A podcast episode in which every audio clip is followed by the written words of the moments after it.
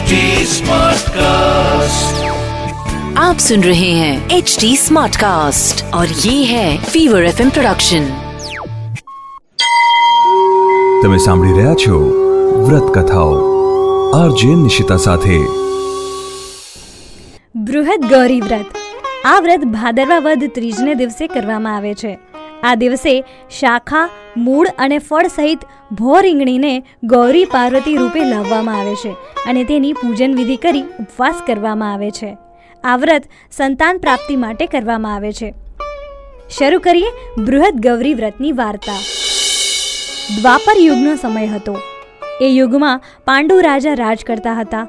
આ રાજાની રાણીનું નામ કુંતી હતું. એ કુંતી રાજાને ખૂબ જ પ્રિય હતા. રાણી કુંતી સોળ વર્ષની ઉંમરના હતા. તે વખતે તે નવયૌવાન હતા. છતાં તેમને કોઈ સંતાન નહોતું. આથી તેઓ દુઃખી રહેતા. એક દિવસની વાત છે. રાણી કુંતી અને રાજા પાંડુ બેઠા બેઠા વાતો કરતા હતા. તે વખતે રાણી કુંતી ખૂબ જ દુઃખી જણાતા હતા. રાણીને દુઃખી જોઈ રાજા પાંડુએ કહ્યું, મહારાણી, આજે તમે કેમ દુઃખી જણાવ છો? મહારાજ મારા મનમાં એક પ્રશ્ન ઊભો થયો છે. જો આપની આજ્ઞા હોય, તો હું તમને કહું. પૂછો? ખુશીથી પૂછો? મહારાજ, મારા કયા કર્મના દોષને કારણે હું આજે પુત્ર રહિત છું? મહારાણી, આ માટે તમે જવાબદાર નથી. હું જવાબદાર છું. કેમ મહારાજ? આમ બોલો છો? રાણી, મને એક ઋષિએ શાપ આપ્યો છે. ઋષિએ શાપ આપતી વખતે મને કહ્યું છે કે આપને કોઈ પ્રજા થશે નહીં. આ સાંભળી કુંતીને ઘણું દુઃખ થયું. તેને લાગ્યું કે મારે સંતાન નહીં થવાનું કારણ મારું નથી, પરંતુ મારા પતિને અપાયેલો શાપ છે. જો આમ જ હોય, તો મારે પિતાને ત્યાં જઈ થોડા દિવસ રહેવું શું ખોટું? થોડાક દિવસ ચિંતા મટી જાય અને શાંતિથી રહી શકાય. આમ વિચારી કુંતી તો પતિની રજા લઈને પોતાના પિતાને ત્યાં થોડા દિવસ રહેવા માટે ચાલ્યા ગયા. કુંતી પોતાના પિતાને ત્યાં રહેવા માટે તો આવ્યા, પણ તેના મનમાંથી પેલી વાત ખસતી ન હતી કે મારા પતિના શાપને લીધે જ મારે સંતાન થતા નથી. તેમને આ ચિંતા સતત સતાવ્યા કરતી હતી. રાત દિવસ તેમને ઊંઘ આવતી ન હતી. આ ચિંતામાં તેમને ખાવાનું પણ ભાવતું ન હતું. દિવસે દિવસે તેમનું શરીર સુકાવા લાગ્યું.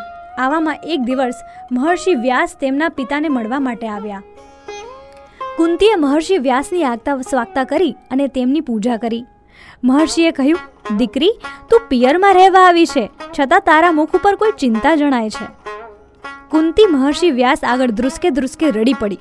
પછી તેમણે મહર્ષિને પોતાની ચિંતાનું કારણ જણાવ્યું અને કહ્યું, હે મહામુનિ, આપ મને કોઈ એવું વ્રત બતાવો કે જેનાથી મને સંતાન પ્રાપ્તિ થાય. મહર્ષિ વ્યાસે કહ્યું, દીકરી, તું બૃહદ ગૌરી વ્રત કર. આ વ્રત કરવાથી તને અવશ્ય સંતાન પ્રાપ્તિ થશે. હે મહર્ષિ, આ વ્રત કેવી રીતે કરાય? વ્યાસજી બોલ્યા, આ વ્રત ભાદરવા વદ ત્રીજને દિવસે રાત્રે ચંદ્રોદય વખતે કરવાનું હોય છે. આ વખતે વિધિવત સ્નાન કરવાનું હોય છે, પછી મૌન પાડવાનું હોય છે. આ વ્રતમાં સ્નાન કરીને શુદ્ધ વસ્ત્રો ધારણ કરવા, પછી અલંકાર પહેરીને સખીઓ સહિત શાખા મૂળ અને ફળ સહિત ભો રીંગણીને લાવીને એનું ગૌરી પાર્વતી રૂપે સ્થાપન કરવું. એનું પૂજન કરતી વેળા વિધિવત ચંદન, અક્ષત, ધૂપ, દીપ વગેરે કરવા અને પૂજા કરવી. પછી યથાશક્તિ પૂજા કરીને એની પ્રદક્ષિણા કરવી. તે વખતે બોલવું, હે દેવી, હું આપની ભક્ત છું. આપનામાં પરાયણ છું. આપ મને આયુષ્ય, યશ અને સૌભાગ્ય આપો. આમ બોલ્યા પછી પાંચ તંતુઓનો બનાવેલો દોરો કંઠમાં બાંધવો. પછી દેવીને અર્ધ્ય અર્પણ કરવો. ત્યારબાદ ચંદ્રદેવને અર્ધ્ય અર્પણ કરવો. પછી આ કથા વાર્તા સાંભળવી. આ કથા વાર્તા સાંભળ્યા પછી પાંચ ઘઉંના લોટનું પકવાન બનાવવું. પછી એમાંથી અડધું બ્રાહ્મણને આપવું અને અડધાનું પોતે ભોજન કરવું.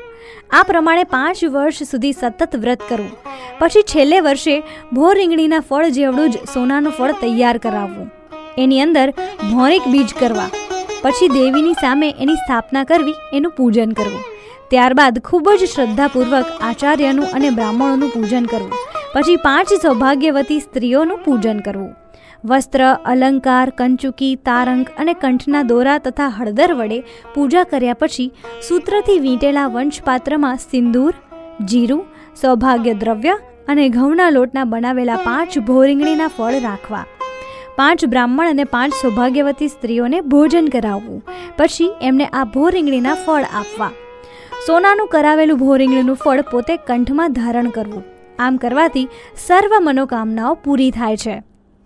રાત્રે આટલી પૂજા વિધિ કર્યા પછી વહેલી સવારે ઉઠી આભૂષણો અને અલંકારોથી સજ્જ થઈ ગીત ગાતા ગાતા ગૌરીને લઈને નદીએ જવું અને નદીમાં એનું વિસર્જન કરવું.